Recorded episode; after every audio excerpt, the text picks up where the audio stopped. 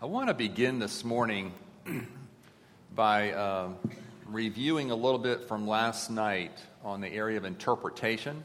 Once you get all of the material, and I mentioned there are a couple diagrams that you have um, the heart, uh, they call it the three trees, but it's a shrub, a growing tree, and a cross in the middle. It'll look something like that, but it's a a worksheet, and I'm, I, I see it. Some of you found it. This is a tool. That's what it is for organizing your material to interpret it correctly. And what you can do uh, on that paper is start writing down in those different blocks the information you gather on people. So you could, uh, like on the screen there, what are some of the uh, unbelief statements, things that they're thinking or wanting, and that would be down at the root level. Then behavior comes up out of our heart, right? Out of the heart flow the issues of life. So that's what you'd be, uh, all things they're wanting and thinking. Then what are their behaviors, what they're doing or not doing? How are they feeling? That's usually above ground. The heat, uh, this is sort of a, a picture from Jeremiah 17 with the heat and the shrub in the desert, and then there's a tree planted by the stream that bears forth fruit and, and, and very uh, dry times. That's Jeremiah 17. So the heat would be what pressures are coming in on the people, things from their past, maybe their home was a, a, tough home to grow up in. Maybe they were abused in some fashion. What are the pressures coming in on their life? Maybe it's present day pressures, a job, uh, financial pressures. And really, the pressures from outside expose the heart.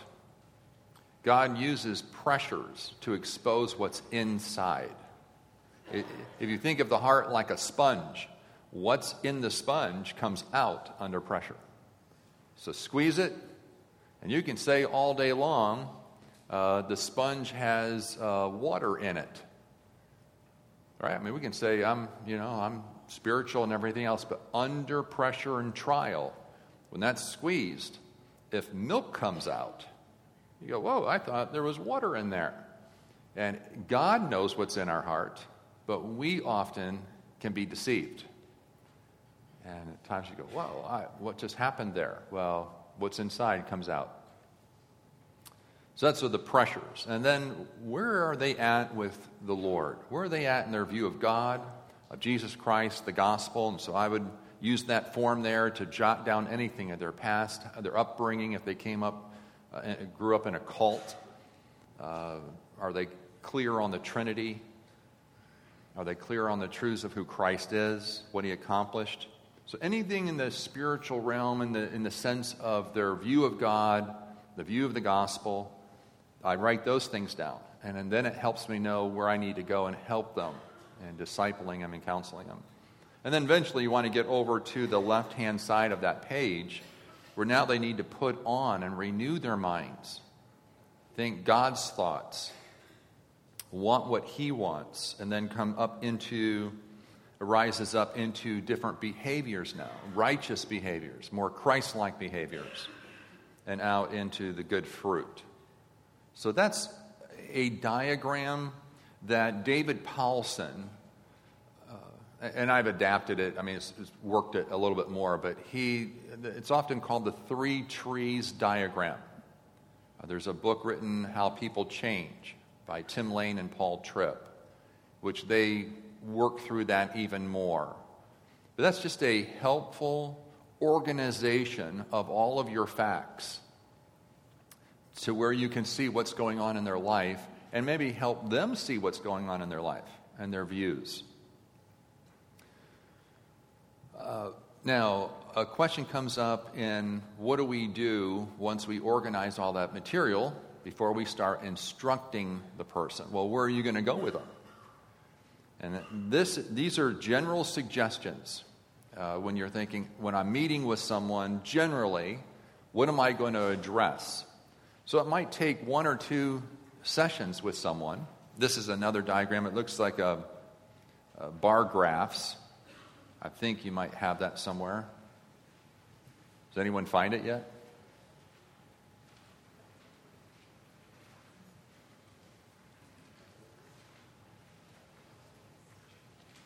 There it is. I do see it.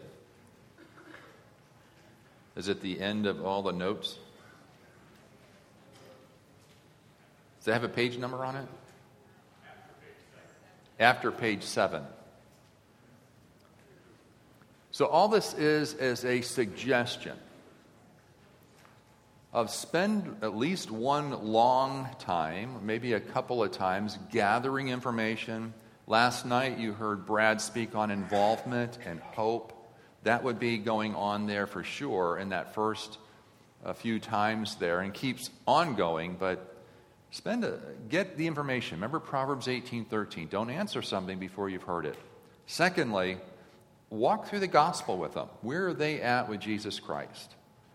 I have them write out their testimony. I have them fill out questionnaires open ended questionnaires. I want to know where they're at with Jesus. Because I don't want to build on in their life if they don't have a foundation of the gospel. So I'll spend, well, maybe keep going if they're unsaved, but if they're saved, at least one session, maybe a couple. Let's just talk through that as it relates to your life. All of this relates to their life and what they came for counseling for. Then I I want to move from there into the heart. And you're going to, I think, have that lecture, that seminar, the next weekend that you're here on heart, idols of the heart, heart worship. And a lot of you are familiar with the book that Brad wrote on gospel treason. But if they don't understand their heart, and it's not a Valentine's emotion factory, Valentine's Day is a Western view. The the biblical view of the heart is the, it's more between your ears than it's in your chest. It's what you want and think and choose. It's not this emotion filled pumping uh, organ that the Western view, Valentine's picture. So, do they understand the heart, the worship of the heart, what's going on in there? Then I want them to f- think through how do you change and grow. Once you see what's going on in your heart, out in your behavior, how do you change and grow?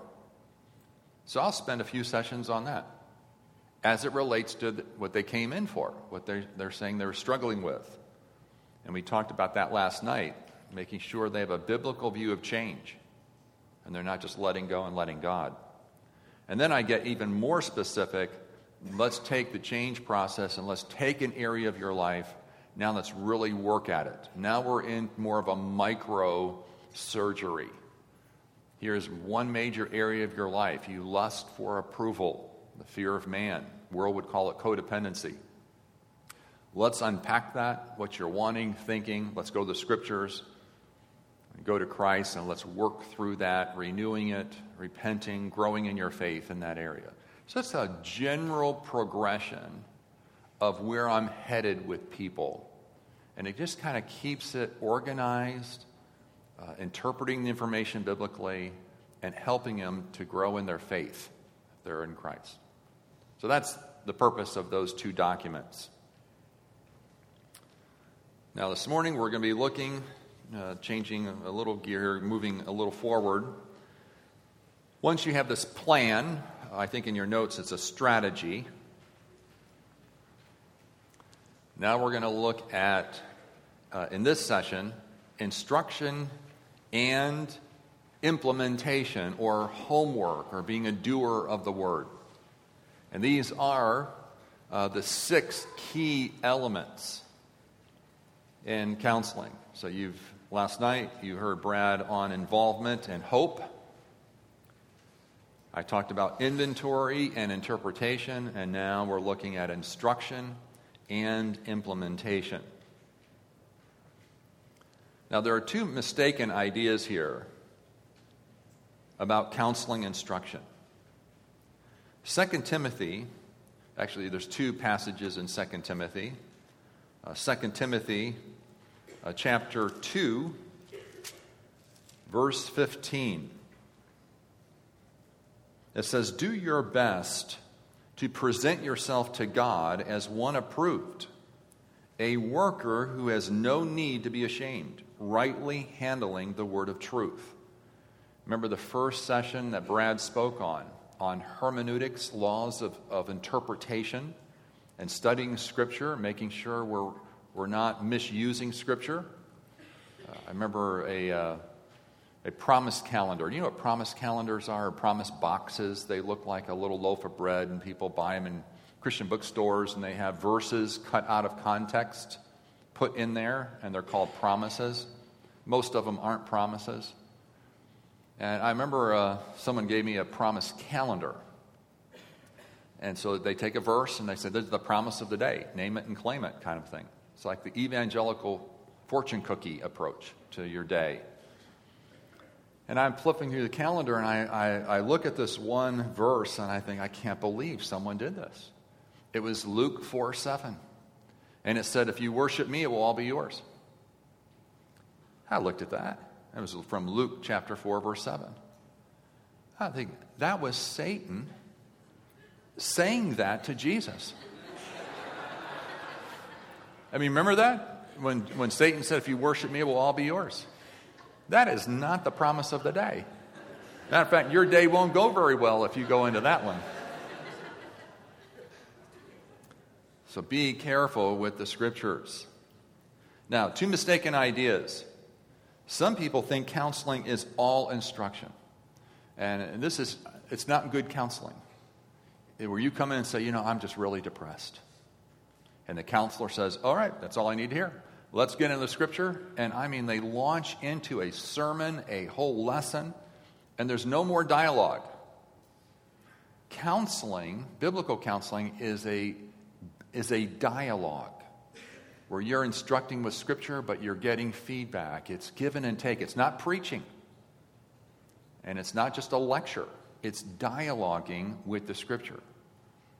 And what hap- happens in some uh, with some people is they get into a ditch where they don't want to hear anymore. I just heard you were depressed. That's all I need to hear. Let's just get into the scripture. You go, well, do you know anything about how, when did this start? Started with the depression? How, how severe is it? Are they, are they suicidal? Have they had a good medical checkup to see if there's uh, any other issues that could be complicating this? You know, if you have low thyroid, you will have every manifestation of clinical depression. So, I mean, are, are we doing due diligence or are we answering a matter before we hear it? So, there needs to be a dialogue.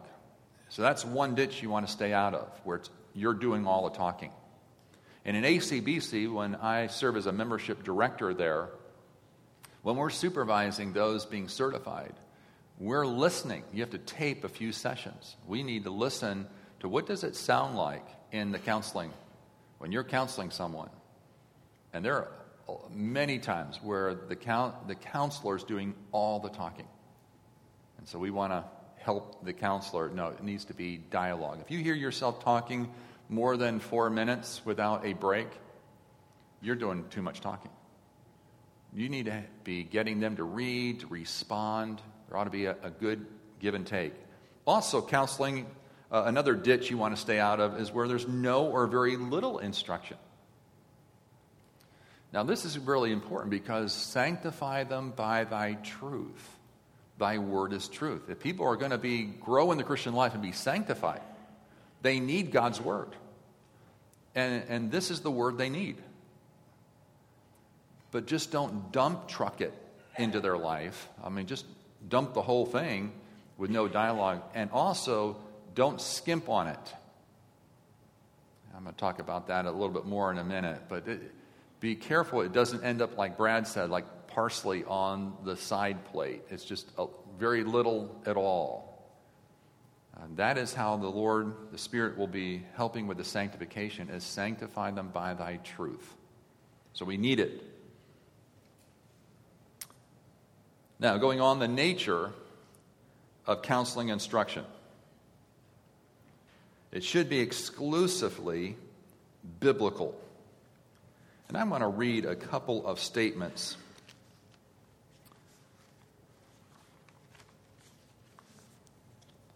This is um, A lot of you have read Wayne Grudem uh, in his systematic theology book. He has a section on sufficiency of Scripture. That's a big word, but what does it mean? And I'm quoting him, uh, and it, you can find it in other systematic theology books as well. Quote The sufficiency of Scripture tells us that nothing is required of us by God that is not commanded in Scripture, either explicitly or by implication. This reminds us that the focus of our search for God's will ought to be on Scripture rather than on seeking guidance through prayer for changed circumstances or altered feelings or direct guidance from the Holy Spirit apart from Scripture. We want to stay into the Scriptures. That we know is God's Word. Uh, another quote I found was from Archbishop Thomas Cranmer, who said, If there were any word of God beside the Scripture, we could never be certain of God's Word. And if we be uncertain of God's Word, the devil might bring in, in among us a new word, a new doctrine, a new faith, a new church, a new God, yea, himself to be a God. If the church and the Christian faith did not stay itself upon the Word of God certain, as upon a sure and strong foundation, no man could know whether he had a right faith and whether he were in the true church of Christ. This is really important that we, that's the only way we know for certain that it, it's God if it's in the Scripture as far as a word. So exclusively biblical. Don't be adding to Scripture. If God's word is perfect and complete, to add to it is to subtract from it. To add to something perfect is to subtract from it. And often what happens is people don't want to walk by faith in God's word. They want to walk by sight and by feelings. And feelings are fine, just they need to follow firm doctrine and following the scripture.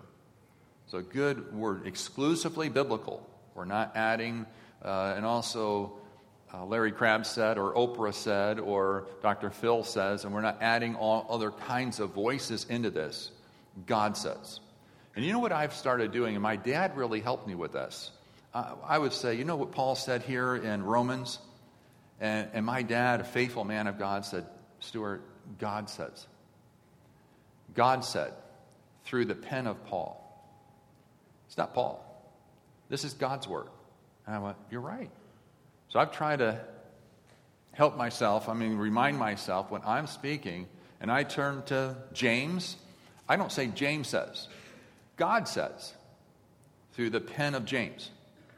Right? This is inspired of the Spirit. This is God's word. It's not James' word. Although James wrote as a human author, he was borne along by the Spirit, so that the word that was in the scripture was inspired, breathed out by God. So exclusively biblical. Also biblically accurate. As I read there in 2 Timothy 2:15, know the meaning of important words. Uh, we use them all the time. We can talk about Jesus. I was on a plane going from Louisville to Dallas and I was sitting there with this uh, young couple, and I had my Bible out and I was grading. I was doing a few things there, um, trying to make good use of the time down to Dallas. And they said, Oh, are you a Christian? And I said, Yes. And I said, We are too. I said, We're just newly married and everything. And I said, Well, that's great. I said, Are you from Dallas? Are you from Louisville? Are you just coming through? And he said, No, we're from Dallas. I said, Oh. So we're just talking for a while, um, 10, 15 minutes. And I thought, I wonder where they go to church in Dallas. So I said, um, I don't know all the churches in Dallas, but I know several of them. Uh, what church do you attend and, or are you a member of in Dallas? And they said, at Kingdom Hall. and I went, oh my, they're Jehovah's Witnesses. They're not, they're not Christian. We've been talking, we've been using the word Jesus, but two separate Jesuses. As a pseudo Jesus that they follow, rather than the historical Jesus of Scripture. Oh my, this is like 15 minutes into our conversation. Uh, whoa, okay, so you're Jehovah's Witnesses. Yes. All right. Well, let me correct something. We, we've been talking about two different Jesuses. Uh, I remember Dr. Mohler, who said to the Mormons um, down at Brigham Young when he spoke there, he says, We may be going to jail together on the whole issue of homosexuality and standing firm for that, uh, against that in our culture. We may be going to jail together, but we're not going to heaven together. Well, it was something like that, where I had to say, Well, we're, we're, we're not Christians. I mean, I am, but you're, you're, you're not a follower of the Christ of Scripture. You've got a different. And it was a tough trip from there all the way to, to Dallas. But when we use words like love, what does the Bible define love as? So when you're, I'm doing premarital counseling, and the guy says, and he did, he said, man, I love her. because I asked, why do you want to marry her? Because I love her. Could you define for me love? Is what I asked him. And he said, Yeah, I'm passionate about her. So, to you, loving her is that you have a lot of passion. Yeah. So let's say you're two years into your marriage. I was really gracious there. You're two years into your marriage. And you wake up one morning and you just don't have that passion.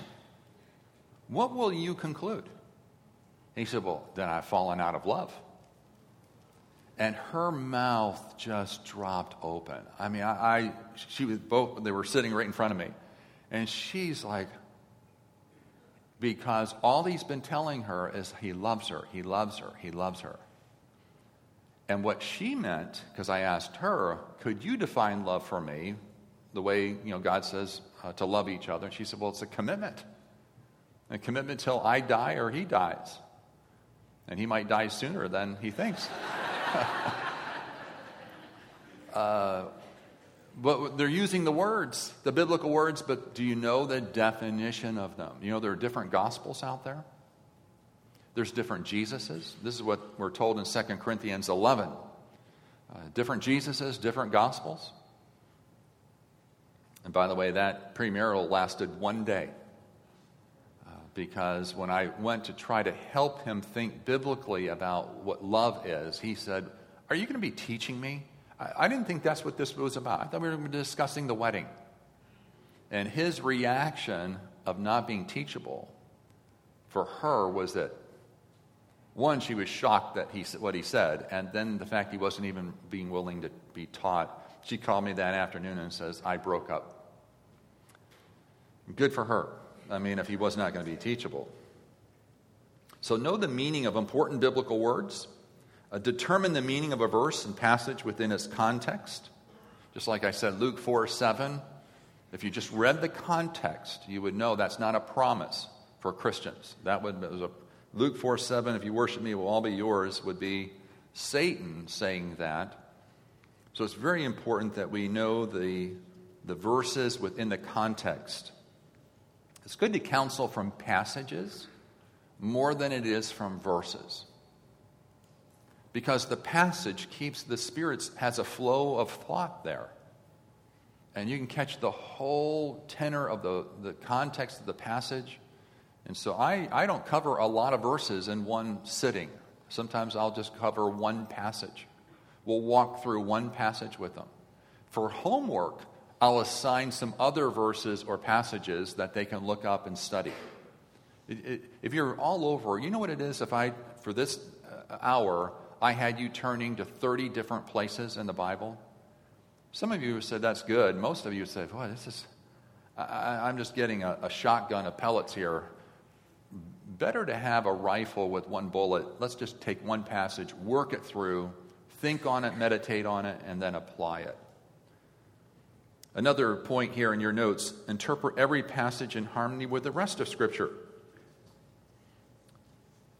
The Spirit inspired all of Scripture, so there's no contradiction. What does all of Scripture say about this particular issue that you are studying there and helping them with?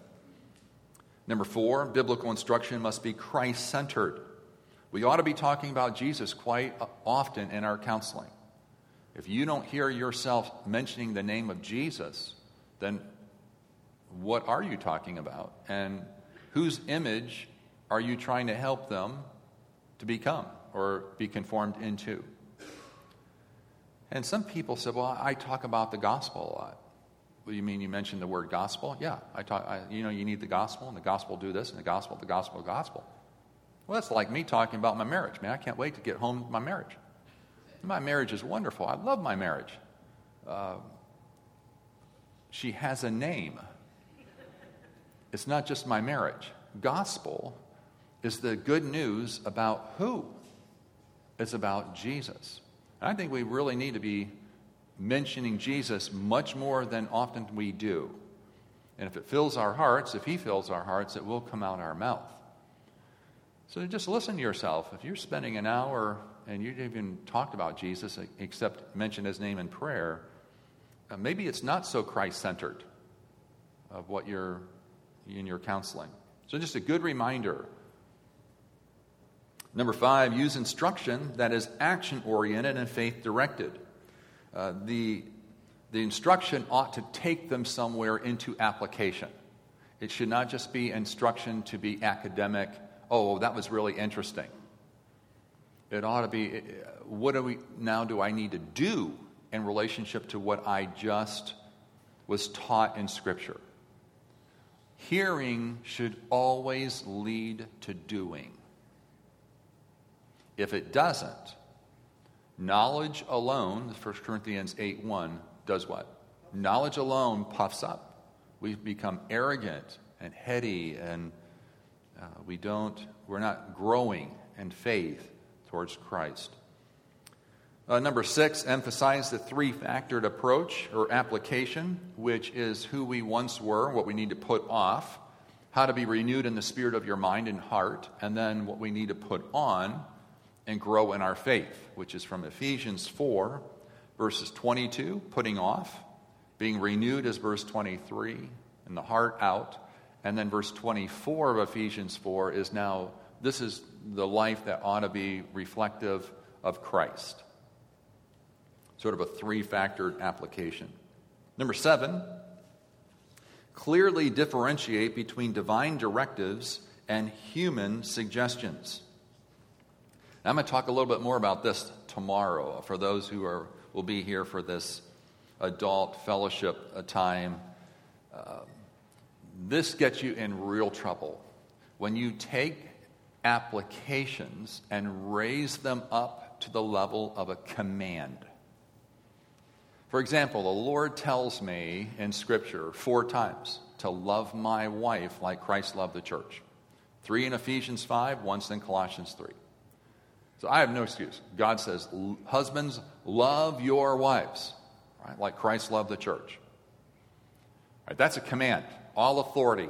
I can do that as a counselor too. Listen, I can say, Joe, you've got to love your wife as Christ loved the church. Because Scripture has that command and authority. Now, couch time. Is that a command?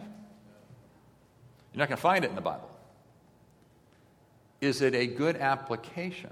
Is it a way to, to show love to your wife? Go home, just sit. I'm going to listen. How was your day? Talk to me. What's been going on with the kids? And just, you know, um, is that a good thing? Yeah, it's a great can I command a counselee? You must have couch time with authority.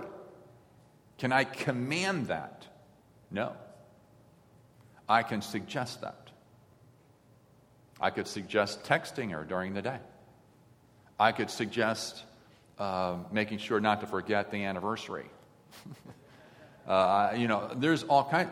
There are many applications to commands in the Bible. Many applications.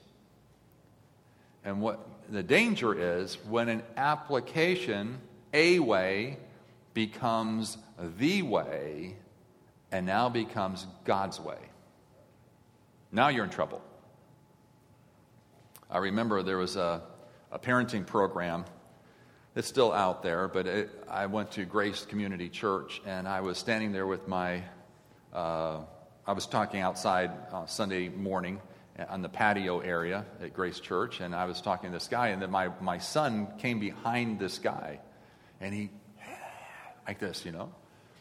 And he wanted my attention. He got it. I, am just talking to this man, excuse me. And the man saw it too. He saw my son waving his arms. And I, I said, Mark, what is it? And he said, Can I go over to this uh, friend's house for the afternoon, come back tonight for church? I said, Have you talked with mom yet? Oh, okay, I'll, fine, you can go. And I went back to him, he goes, He didn't honor you. I said, What do you mean he didn't honor me? He's supposed to come over and put his hand on your hip and just stand there. I said, What? He said, Yeah, he didn't honor you. If he was going to honor you, he'd come over there and put his hand there and stand there quietly. I said, Well, says who? Well, says this parenting material. I said, Well, you know, hand on hip and stand there quietly, is that a good way? Is that a good application of honor your parents when they're talking to somebody? Yeah. I have no problem with that. Matter of fact, probably better if they can reach your hip, depending on how young they are. That's not a problem. But a way had become the way, and now was God's way. Homeschooling. Any command in the Bible to homeschool? Now, some of you are going, oh, yeah, yeah, it's Deuteronomy 6. That's not a, don't, don't be misusing that verse. There's no command in the Bible to homeschool. Is it an application of a way of training your children? Yeah. I mean, it's a good way for some. But watch it that a way becomes the way and now becomes God's way. And if you're not homeschooling, you're, you're not pleasing God. Do you follow what happens when a way becomes the and we you know how many applications that have risen up to the level of command in our churches? A ton. You just have to be careful. So be careful that clearly differentiate. This is a command. So I can tell the guy if he says, I don't like that couch stuff. And I can't text my wife during work, and I can't do this, and I can't do that, and date night, I can't do that, and all this stuff. All right. You don't like any of those applications, so you tell me, how are you going to love your wife this week? that's the command. I'm not letting you off the hook here. And we're not leaving with just love your wife this week. I want some practical applications how you're going to sacrificially love your wife like Christ loved the church. So tell me. And he, you know, well, I guess I could have some time when I get home and listen to her. Okay. I, I could probably text her. I could probably, yeah. People want to shirk responsibility. Also, instruction should be biblically appropriate. Biblically appropriate. The content of instruction should be appropriate to their problem. Just because you've been having your devotions in 2 Corinthians chapter 8 and 9 on giving, that may not be appropriate if they're depressed and they need encouragement. And you say, you know what was really encouraging to me about giving? Well, that's what you've been studying. That's not appropriate to what they need to be hearing. So make sure your instruction is biblically appropriate to what they, they're dealing with in their life. The method should be appropriate. There's all kinds of ways that Christ ministered his word publicly, privately, reading, Q&A, I'll talk a little bit more about that in a minute. The timing of instruction. Sometimes when someone's in despair about all they can handle of God's truth is an eyedropper of truth. Sometimes it's just one promise of God. Just give me one verse that just tells me God has not forsaken me. I remember a guy who was said, I just don't see why life's worth living. I, I was like holding on to a rope God was on the other end and he's let go, and I'm just fallen out of his presence. That's what this guy told me. I was a freshman in college, and he was a class president in his junior year. And he was sitting at the bench, and I was there, and I, he said, That's, um, he asked me how I was doing. I said, I'm doing okay. And then he said, well, this, is, where I'm at. And I was, uh, you're falling out of the presence of God, and God's let go, and you, uh, I don't even know what's going on. I wasn't trained in any kind of counseling. I was only a believer for half a year. But I'd started memorizing Scripture. One of the passages I was memorizing that summer uh, before I went there in the fall was Psalm 139. You know what the Lord says in Psalm 139? But David, the Lord through David says, Where can I go from your presence? Right? To, if I ascend to heaven, you're there. If I make my bed in Sheol, you're there. It doesn't matter where I go. I don't move away from, I can't leave your presence. You are always there. I'm always in your presence. That's why I shared with him. And he said that helped him because it was God's word. And I didn't know a lot. I just shared what scripture that he's talking about out of the presence. God says, You're never out of my presence. That's what I shared. So those the, the timing of it. Now the development, think down here, the development of counseling instruction. Here are some things you can do. You can develop a topical work list and or files. I would, I would encourage you, uh, hard copies, just have some files on, on, on issues, anxiety and fear. Have a file on depression. Have a file on sexual problems. Have a file, just the common problems that people are facing. Uh, uh, I have a one on heart worship that involves food. So then you get bulimia, anorexia, and gluttony. So just files, and you start putting in there scriptures that deal with these topics, articles on it, uh, things I've heard, listened to that you can download and listen to someone teach on it. I'm just throwing things in those files. And before long, you'll have quite a few of them, and you can subdivide them. And there, another way is producing uh, a personalized chain ref- referenced Bible. By that, I mean if you say, ah, okay, worry. That's a very common sin, very socially accepted. People, you'll hear it often. I'm just a worrier. Well, that's sad. Matter of fact, that's sinful. So you go, I, I, I can't, I don't know all the verses on worry. Just memorize one, one reference. And in your Bible, you can turn there, like a Philippians chapter 4. And you go to Philippians 4, and in the margin, you can write other references. So it can help you with homework. And this week, I want you to also look at Matthew 6, where the Lord dealt with the disciples who were worrying. You follow that? You can, some Psalms. And so that's what I mean by a chain referenced Bible. You, can, uh, you heard that with Brad with his Bible. I mean, you start putting notes and cross references, and boy, you hate to go from Bible to Bible. Uh, so I, Brad's figured out how to do that, not to do that. Letter C, become familiar with people and their research on different topics. Today, because of self publishing, more and more people who are committed to the biblical sufficiency of Scripture are writing and getting it published. When you go down in the resource center, it's probably one of the best resource centers around in churches, is what's down in this church at the very uh, front of the church and you'll begin to see who's done a lot of work, research on various topics. And just becoming familiar with them. And being able maybe to contact them if you have specific questions about you're dealing with someone who's got um, an autistic child. So, who's written on that from a biblical counseling perspective? And can I email this person or contact them? We've got a special thing going that we have some questions on. So just become familiar with them. Now, you have there uh, utilized some training resources. I listed several of them. The ACBC, formerly was known as NANC, now ACBC. They moved their offices from uh, Louisville, Kentucky, down to Jacksonville. Uh, Dr. Heath Lambert is the executive director. Uh, and I would just strongly encourage you uh, to link onto their website. They've got blogs every day and just things that are pod, podcasts that are very helpful on topics that we're facing in biblical ministry and counseling. Uh, the Master's College, actually, it's the Master's University now, just changed its name. Uh, Biblical Counseling Discipleship of SoCal. There's a lot of resources there. Grace Community Church is a resource.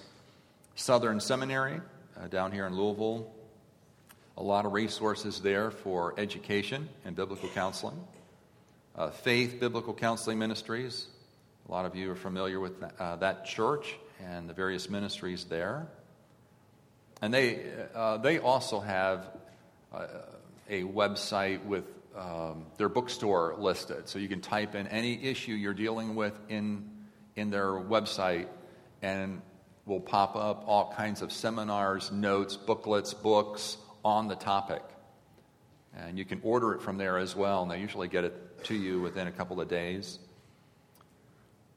Uh, Grace Fellowship Church here, uh, 12 Stones, some of you are familiar with that. It's like a triage, a three day triage, intensive counseling, uh, just southwest of in, uh, Indianapolis. A CCEF, uh, east over there in, outside Philadelphia. Then there's a couple other organizations there, the BCC, uh, Biblical Counseling Coalition. So there's some resources, places you can go to find uh, helps or training or further training. And then you have with Scripture comes biblical meditation and insight. This means uh, not only what Scripture says, but I want to dwell on it now. Meditation is musing over what God says in His Word. Thinking about it, it's like putting a tea bag in a hot cup of water and leaving it there. Because what happens in church sometimes is the tea bag goes in and right back out, right? In an hour, boom, boom. And you go, oh, okay, I have some discolored water, uh, but I don't get all of the benefit of that tea bag unless it sits in there. And I want to extract out all that's there. That's biblical meditation.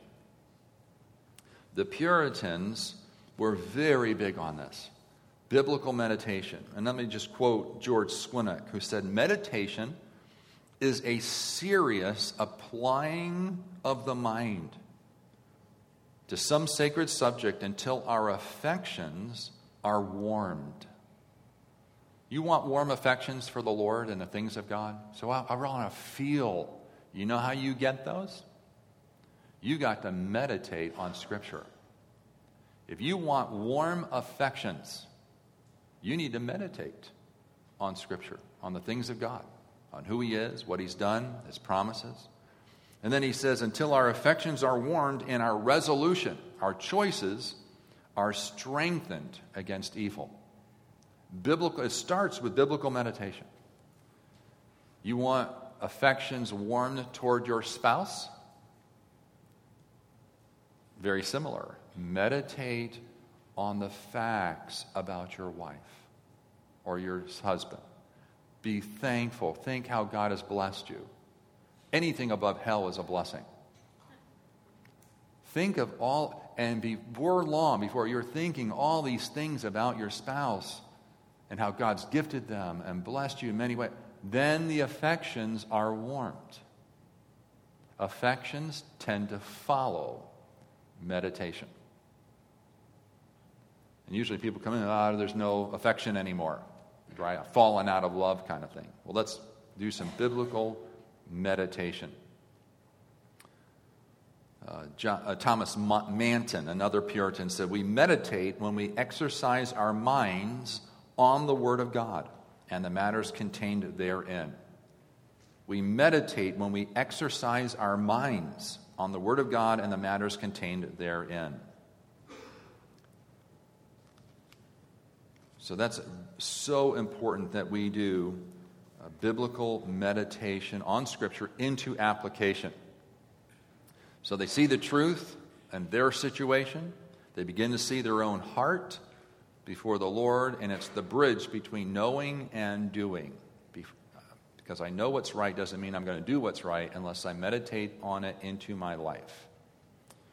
So, this, this is a, a picture here of the three components of our heart our thinking, our affections, and our choices. And our cognition, our thinking affects and warms up our affections that move into strengthens our resolve to do what's right. And we're thankful that the Lord graced us with saving faith so we grow in our love towards God and our love towards other people. just a good reminder that's what's going on in our hearts. And if you're not, or if I'm not much in the Word, is everything inside starts short circuiting. And it needs to be recalibrated with Scripture.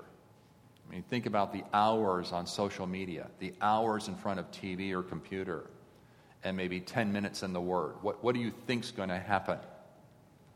You see, it's just really strengthen that resolve. I'm going to be in the Word as much as possible. Even if you're a mother and you've got kids all over, um, take a little of the Word and then think about it. Put post it notes everywhere around the house. Dwell on that through the day. It's not 10 minutes in the morning, it's time released. You've got to keep thinking about it all day long intentionally. Okay, let's move on now to implementation or homework.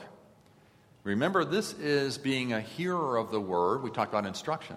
I heard the word, I've meditated on it. Now it moves into being a doer of it. Implementation, homework, you could call it practical projects, growth projects. But it, you have to do. So I want you to turn to Luke chapter 3. Luke chapter 3.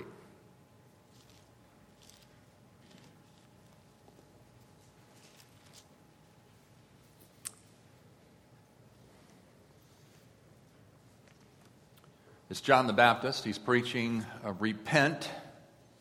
Uh, that's his message that he's preaching up there in verse 3 baptism of repentance for the forgiveness of sin. So he's preaching that in the Jordan area, and people are coming to hear him. And you have the crowds. The crowds are made up of both of religious leaders and seekers. And I want you to go down to verse 10. And the crowds asked him, at John the Baptist, What then shall we do? That's every preacher's dream, is to have the members say, uh, the people there, What should we do with what you just said from the Word? Now, watch what he says to the crowds. And he answered them, Whoever has two tunics is to share with him who has none.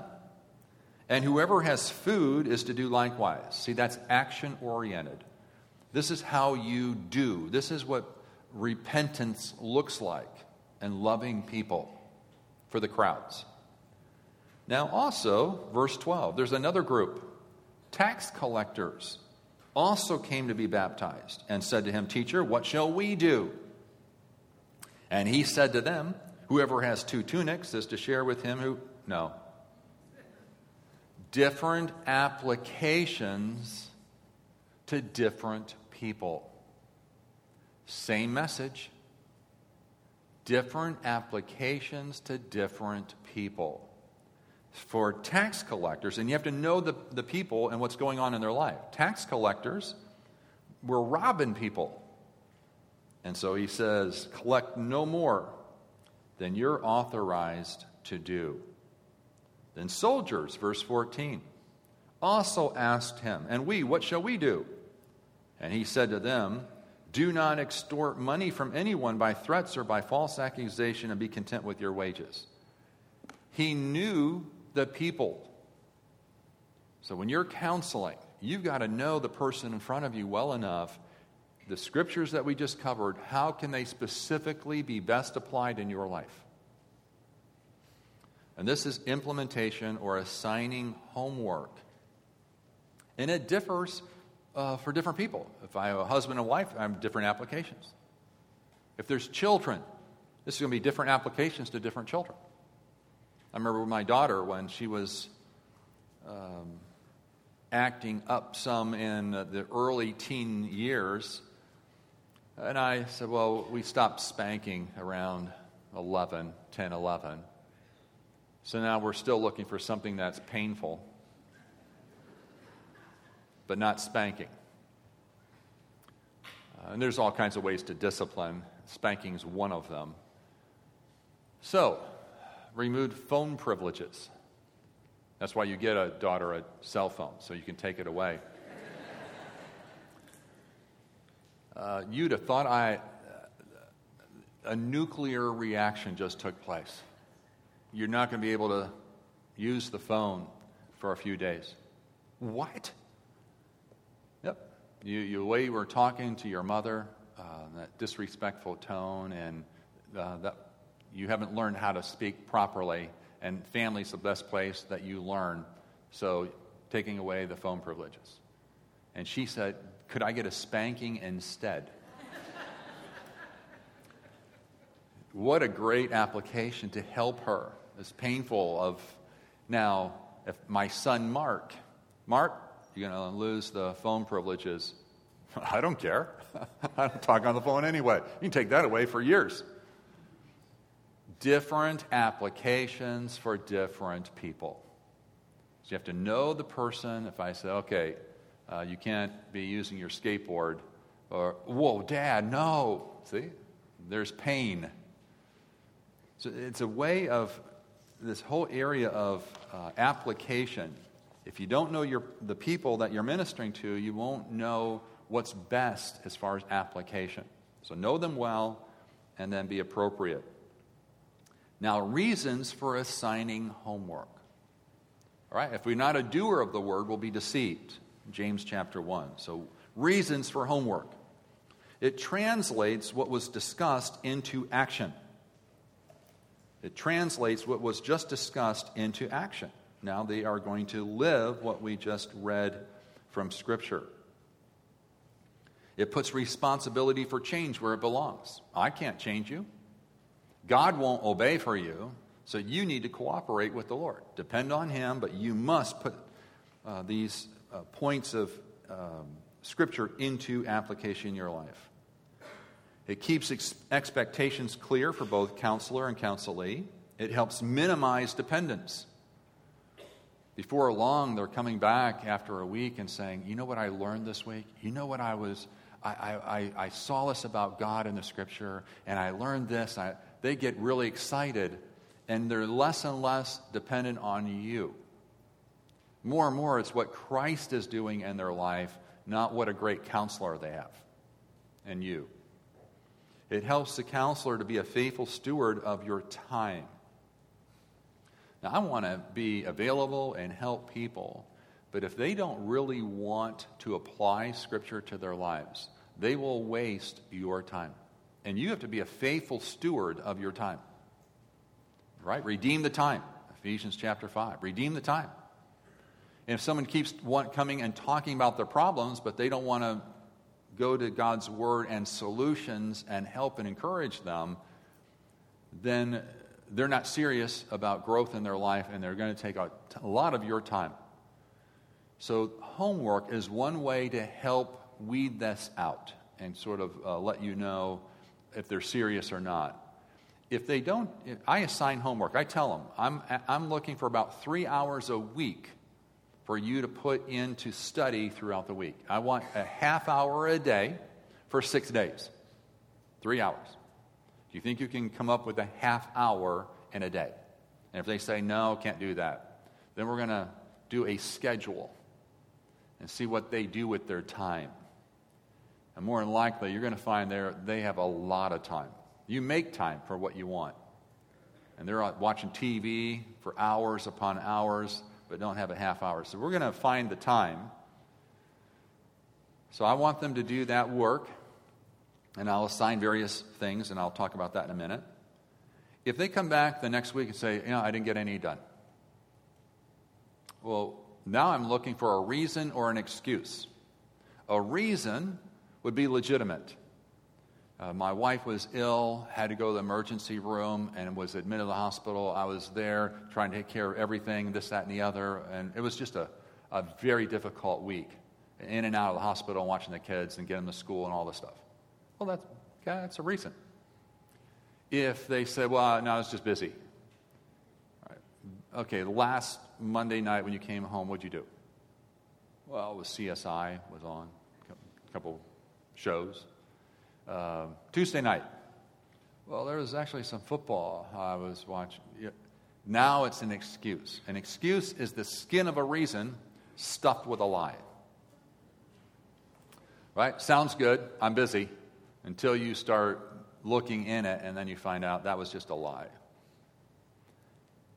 And so, what I will do, I'll, I'll try to show the importance again of homework. And I may assign the work again. And next week, if they come back and it's not done, I'm not meeting with them again until they get it done. So, what I say to them is, I really want to help you, but I can't change you. You've got to cooperate with the Spirit and you've got to work at this. So, when you get all this work done, then you call me and then I'll, I'll plan a time. We'll, we'll plan a time after you have it done. Because I'm not here just to listen to problems, I want to help you grow. We want to look at solution, action oriented solutions. So that really helps. That they call you when it's done. Then you have something to talk through and work through. It continues counseling number six principles between sessions. It says you believe things can be different today. Let's get started today. If I go to a dentist um, and, and the dentist says, How are you feeling today? Well, not very good. I got you know, packed a tooth. Well, come back next week and we'll talk about how you feel. And do that for the next three or four months. How you feel today after three months? Well, you know what? It's kind of numb. Actually, half my head is numb. Oh, sorry to hear that. That's often what counseling, Christian counseling and, and secular counseling is how are you feeling? But when we say, you know, um, how are you feeling today and what's going on in your life? Well, let's get, go- let's get busy. This week, here are some things to get going. We're going to start moving. That's like a dentist saying, open up. We're getting in there and we're going after that, uh, either root canal or cavity, or we're going to take some x We're moving. Well, you're my friend. My friend is someone who's going to help me. Faithful are the wounds of a friend. And it provides good uh, data for subsequent sessions. So when they bring back their homework, uh, it helps you see they're serious, what they have, um, if they've journaled, it gives you a lot of information, what they want, what they think for next several sessions. Then now the mechanics of homework. Be specific and concrete. Don't just say, I want you to be a good spiritual leader this week. All right, Joe, you be a spiritual leader. Well, what does that mean? What does a spiritual leader look like? Don't fly around at 30,000 feet in your homework. Be specific and concrete. For example, I want a half hour for six days a week. I figure you're in church on the seventh day, on, on and, and um, you'll be getting the scripture on the seventh day. Let's go a half hour. I want you to read this section of scripture, and I want you to answer these two questions. So, the more specific, the better change occurs. Love your wife this week. What does that mean? Next week. Did you love your wife last week? Yeah, I guess so. All right. That's a, uh, there's no way to test it, verify it. So be specific and concrete. If you say, well, memorize Philippians 4.13, really? That's all you want them to do is memorize a verse? That's like Awana. Oh, sorry. But I grew up in Awana, and we memorized verses and had no clue what they meant or how it applied to our lives. So if, if you're in a Awana program and you're working to make it what, they, what it means and what it, how it applies to their life, praise God for that. But just you don't want them just to memorize the verse. You want them to ask questions and apply the verse to their life. Then be specific with that in your homework. Involve both knowing and action. You want knowing and doing. Knowing and doing right? The cognition out and the affections into their volition. Assignments need to be appropriate to the problem. We mentioned that already. Review previous homework in the beginning of each session. If you don't go over their homework, they won't do a good job at it. So look at it. And then uh, some examples. Now, that is not a misprint. I wasn't wasting good trees but I put huge font. Make sure we're using God's word in homework. Now, there are a lot of books and book, pamphlets, which comes next. I mean, down in that resource center, there are booklets you can have them read. For example, in loving your wife, you know, who does the dishes and responsibilities. Uh, topics of marital intimacy. I mean, there's just so many different booklets out there. There's books you can work through, chapter by chapter. Uh, there's little devotions besides Still Waters by Spurgeon, a collection of just little things they can read for encouragement. All these books and pamphlets are very good, excellent, but make them supplemental. They are 12 font, and Scripture has to be 100 font. You follow that? Don't. I wrote a, bro- a blog a couple weeks ago on don't let Scripture take a back seat in our counseling. You know, if someone says, Oh, you're, you're struggling with uh, your marriage, oh, okay, here, uh, you need to, let's start working through a book on strengthening your marriage. Well, does Scripture have anything to say about our marriage first? And it's great. I mean, Strengthening Your Marriage by Wayne Mack is great, but you know what? let's look at the Bible and even books uh, that you do look at, little pamphlets. You can read this uh, by Rob Green on marital intimacy, but let's capitalize on the verses that he talks about. Scripture has to be front and center. And then come pamphlets, books, tapes, uh, be sure that you don't miss music in counseling. Assign, maybe there's some good songs, good theology that just their mind's not blank and they're not just listening to themselves. They're listening to music that takes them up to God and hope and some promises. Journals can be very helpful. Daily study prayer times, assign that. Like I said, a half hour a day. Church attendance, don't assume people are going to church. If they haven't been regularly going to church, then come to our church. Sit with us. Come over for a meal afterwards. Just reach out. It's a life on life. I want to care for you, but we're going to be uh, assigning specific and concrete things to do. Loving deeds. Uh, don't, usually, counseling, the counselee is turned in on themselves. So part of that is loving God and loving other people. So it may be within a few sessions, I'll, I'll say, you know, uh, we need to love God and love others more. Did you hear on Sunday there was a need? Someone came home from the hospital um, and they were having a sign up sheet for meals. Do you think you could make a meal, an extra meal, and take it over there? Push them out to, to love other people. There's various Bible studies and other ways and applications there of homework. I put there in your notes a sample of homework as well, so you can read over that. How do you know when you're done? Checkup session. I think it's page seven there. A checkup session. How do you know when the counseling has been effective? When they understand what their problem was biblically and how to handle it. You don't want them to say, you know what, we're different. I don't know what happened. You know, I met with Stuart. I don't know what happened, but we're different. That's not good. You want them to help disciple other people. You want them to work through issues so they can help others who are going through issues. But they're understanding and implementing the new response pattern. They're practicing the new pattern automatically. And when they fail, and they will, they can diagnose what, where they failed and why and correct it. And they can state specifically how they've changed, and more often than not, they are very faithful when they're tested, and especially when other people see changes in their life and say, You're very different.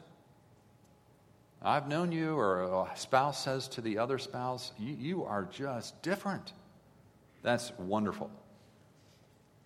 And then they share, they start giving away and sharing things that uh, either uh, books and booklets that were helpful, and they're sharing verses with other people. Now it's a sign of health. Now, healthy sheep reproduce, they're, they're involved in other people's lives now. Before, they were isolated. Now they're out helping others. And they have an increased love for Christ and others. So, just a reminder as we close and you have a break, these are the six key elements in the area of discipleship counseling. you involve yourself, life on life, hope. You gather information and inventory. You interpret it biblically. You use Scripture accurately and ministering it to them in a dialogue fashion, and then you help them be a doer of the word by implementing it in their life.